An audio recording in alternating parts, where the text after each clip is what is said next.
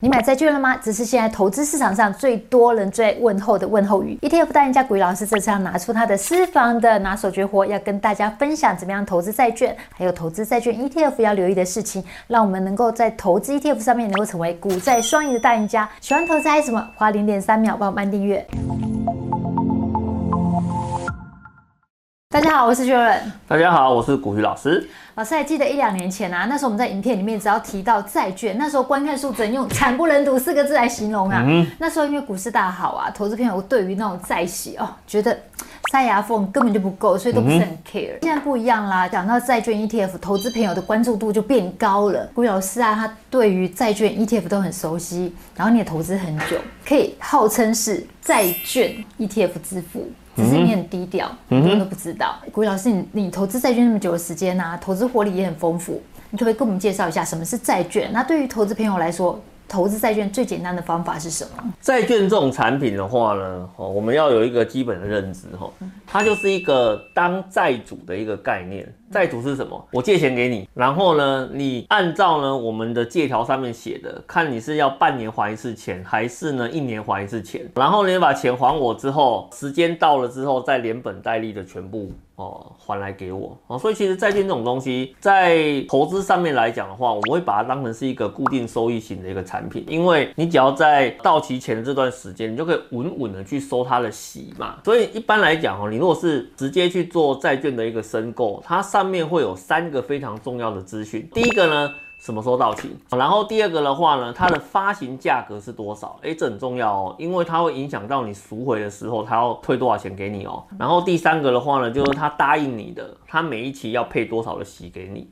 你如果呢直接购买债券，原币保本，固定领息。而且呢，还有节税的一个效果，因为你的债息跟股息啊，在税法上面的课征条件不太一样。绝大部分来讲啊，只要是针对债息的这一块哦，它的优惠的幅度是很大的，几乎等于是免税的一个收入哦。我们今天在市场里面讲的这个所谓的债券的投资啊，我跟你讲了，很多人都搞错了，他真的以为他是在买债券啊，你们帮帮忙。哎、欸，我知道债券的投资门槛很高哎，所以其实我们现在在市场上谈的所谓的债券的投资。啊，你要注意哦，你买的都叫做债券 ETF 哦，你是透过间接的方式去买债券，所以有没有保本？债券 ETF 它是没有保本的哦。为什么很多人一窝蜂的冲进去买债券的 ETF，然后买到一个安全感？哦，他真的是完全是搞错，因为他以为他买的是债券，但是呢，你没有搞清楚的是，你买的是债券的 ETF。但是它跟股票 ETF 一样是概念，对不对？就是买一篮子债券的概念。对对对，它是买一篮子债券的一个概念，然后那只是说你透过这种方式买到一篮子的一个。呃，债券之后的话，你就失去它保本的一个能力哦，这是我们一定要跟你先讲清楚的。哎，可是我不太懂，就是假设说我今天买债券，像苹果啦、亚马逊这种 AAA 级的呃公司债，好，嗯，那我买同样公司债 ETF AAA 级的话，理论上。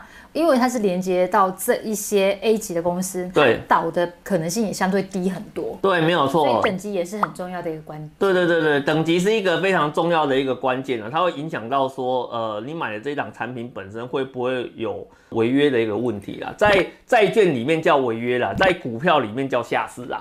好，这样这样可以吗？这样子应该比较容易听得懂。钻石很久远，一颗永流传。想要低风险投资债券 ETF，就要挑选如钻石般的它债券 ETF，分成 A、B、C 三个等级。想要低风险的赚取债券利息前，挑选 A 级以上就对啦。A 级代表的呢是获得信用平等公司认证的信用最优良的公司，像是苹果电脑、微软、交生这些都是 A 级哦。就好像买钻石，如果有买 CIA 认证的话，就会相对有保障。以 FH 零零七八九 B 来说呢，它是富华投信发行的二十年期以上的 A 三级以上公司债 ETF，它是一档基配息 ETF。纵观美元 A 等级的公司在债券，殖利率呢有四点七五趴。如果投资优质的债券 ETF 也能够追求相对稳定的四趴年化报酬的话，那是不是真的挺不错的呢？想要知道怎么样去轻松当个压债夫人的话，可以扫描画面上的 QR code，或是看影片下方说明文哦。般的投资角度上面来讲，我还是很推荐投资朋友的话呢，透过债券 ETF 的方式来间接的投资到债券相关的一个产品。买债券啊，跟买股票的 ETF 的产品，大原则都是一样的。就是呢，规模很重要哦。你那个规模的部分，尽可能挑那个规模至少呃有个那个十亿以上的哦，那这样子对你来讲应该是会比较有保障一点啦。好，那那我们在台股市场里面哦，其实现在很多元啊，你要那种长天期美债啦、短天期的美债啦、能源的啦、银行的、电信的、金融的啦，还有公司的头等债啊、新兴市场债啊，哎，通通都有。好，你可以根据呢你本身的一个需求来做一个选择，这样子就 OK 了啦。不过有一些投资朋友就问说，现在 Fed 要升息啊，股市看起来不太妙。是，那如果现在这时候投资债券的话，是一个好的机会点吗？现在投资债券 ETF 的话，还会有甜甜价吗？你只要是涉及到债券相关的一个产品。你的重点应该都是在殖利率上面，而不是呢它未来的一个资本利得的一个空间。我觉得债券投资啊，它的重点呢是殖利率，然后呢资本利得呢算是它附加了一个东西。那你买股票型的产品就是颠倒，好，股票型的产品的话呢，所谓的殖利率那就是小菜，好，它的重点的话呢是它长期的一个绩效表现。所以呢这个。不同的一个产品呢、啊，你 focus 的重点呢、啊，你千万不要看错了，因为你只要看错的话呢，你在错误的产品里面做错误的期待，你最后呢很容易受到伤害。我这边都帮你先讲清楚了哈。那当然在目前的这个过程里面呢，费德啊，它不是一直在升息嘛？其实很简单嘛，我帮你把两张图放在一起看就知道了嘛，对不对？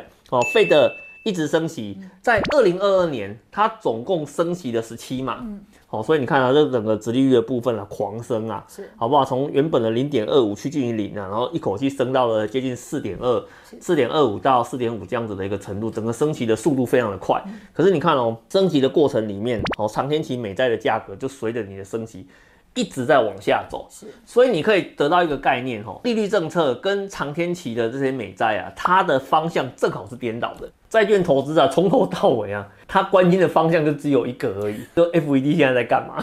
这个是最重要的一个方向，好，最重要的方向。可是你看这线图，因为现在大家都觉得说，二零二三年 Fed 会再往上升，所以往上升的话，价格就会在下降，所以现在还能够进场。你呢？如果相信一件事情，价格反映未来的话，价格反映未来是什么概念呢？就是说，人常常在讲说，你在市场里面投资啊。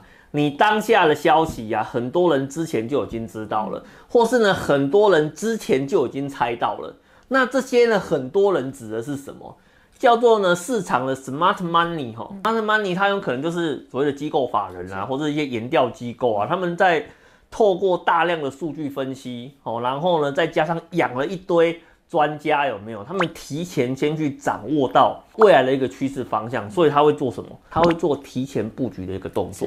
二零二二年跟二零二三年两个去比，二零二三年升息的码数趋缓，这是第一件事情。然后第二件事情是，请问一下，二零二三年你说要升三码，这个是事实还是是预测？预测啊，既然是预测的话呢，有没有可能你的预测根本就不会发生？当然会啊，啊对嘛，就可能不会发生嘛。啊，你如果今天你是 FED 的一个总裁。你已经看到了整个哦 CPI 这个通膨数字的话呢，逐月逐月逐月一直在做下降的一个动作，你还需不需要对市场下猛药？不用。今天你要把市场想成是一个病人，你知道吗？这个病人呢、啊，一开始生病的时候要下猛药，这个是很正常的哦，因为你要让病人的状况能够尽快的去符合到你的预期。可是啊。当你发现这个病人的状况慢慢的然后朝你的预期去做一个方向的一个前进的时候，那你还需不需要再持续下猛药，干脆捅他个两刀，就升天了，就升天了嘛？你的重点是要救活这个病人，而不是要杀死这个病人哦。你一定要搞清楚这个概念哦。既然呢，在二零二二年升旗这么猛烈，然后呢，二零二三年哦已经确定是会趋缓，但是呢还没有。开始去动这个刀，那数字又开始在往下走。其实我们在这个时间点的话呢，哦，就我们的投资经验来看，我就预期啊，二零二三年啊，整个升息的这个频率啊，哦，可能呢这条线看起来会是比较接近，哦，是持平的一个状态。嗯，那市场会提前反应嘛？是啊，既然我都已经知道你会开始趋平了，那我的殖利率的部分呢，就不一定会跟你做联动的一个动作了。嗯，哦，那甚至呢，它会提前开始，好，出现殖利率。下降的一个反应，嗯嗯，哦，所以这个是我们针对呃市场的部分来做一个观察嘛。当然你说老师，你刚刚讲那个东西真的会发生吗？我告诉你，当我讲的这个瞬间呢，早就已经发生了，好不好？哦，早就已经发生了。因为为什么？你看，当我把长天期的公债的殖利率的数字跟了 FED 的这个升息的数字的话呢，把它两个 mapping 在一起，然后我们来看它目前的一个表现。你看哦，过去。只要呢 FED 升息，我的长天期公债的殖利率数字就会往上走，很合理嘛，对不对？你升我就升，你升我就升嘛，对不对？那可是哦，你有没有发现一件事情？现在已经反转了哦，已经反转了哦。为什么我继续升，但是呢，它却看起来会往下走呢？我刚刚已经跟你讲过什么了？Smart money 啊，这个字一定要把它记起来啊。人家不会等你全部都发生完之后才开始做这件事情啊，人家会做提前布局的一个动作。所以你看，像这种债券市场的这个交易员啊，啊，交易员感觉这样很 low，对不对？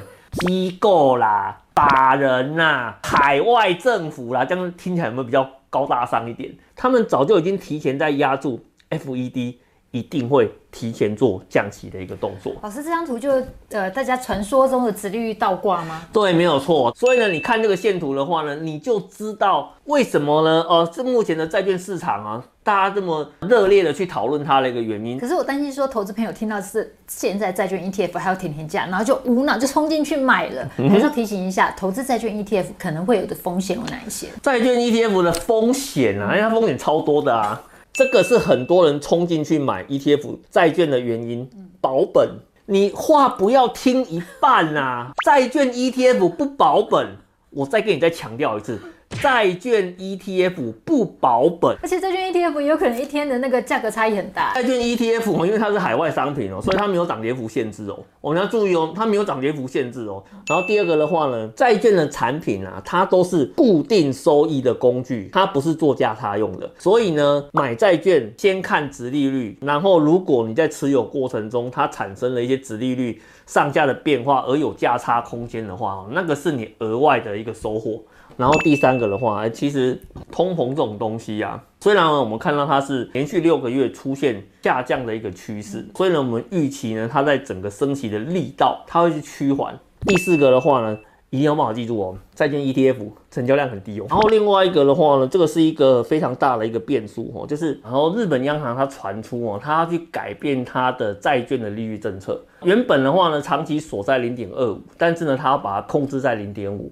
哎，这其实就是一个变相的升息呀。好，那你如果升息的话，就代表什么？我今天我去借日本的。央行的钱去做投资，我的成本上升了，跟过去比起来，零点二五变零点五，等于增加了一倍嘛。然后因为是政策突然性的一个改变，很多人就赶快突然的呃去做一些套利啦、卖出啦，赶快先把整个债券的一个价格做一个赎回的一个动作。那在二零二三年啊，这件事情有可能会是一个非常关键的一个因素，因为为什么？因为二零二三年啊，日本央行。的那个任期到了，然后已经确认，目前的这个央行总裁应该是不会续任的，哦，所以他一定会交接给下一棒。下一棒呢，会不会延续他的一个政策？这个唔知呀，你知道吗？哦，他可能不会延续他的一个低利的一个政策哦，有可能他之后就放手，让那个呃日本呢也走向那个升息之路哦，这个是很难讲的。好，所以呢，我们在目前为止来看，哦，你如果今天你要做债券 ETF 的投资，一定要记住，好，第一点、第二点跟第四点是它交易的时候你要注意的事情。那第三点跟第五点的话呢，则是市场你要面临到的一个风险。哦，当你呢把交易的现况跟市场的风险都有一定程度的认知之后。如果你还决定哦，债券 ETF 是一个好的投资标的的话呢，那我们呢基本上不反对你这样子的一个想法，但是请你务必要注意，你一定要持续去监测哦它市场风险的一个因子。当市场的一个风险因子出现的时候，你才有办法在第一时间去思考你到底要做哪个方向的一个调整哦。谢谢古鱼老师分享，投资朋友，你会想要进场投资债券或是投资债券 ETF 吗？如果会的话，原因是什么？欢迎留言跟我分享哦。想要看更多的股鱼还是什么投资还是什么，帮按赞、分享、订阅、开启小米。小铃铛要这样全部开启才看到我们全部新的影片，拜拜，拜拜。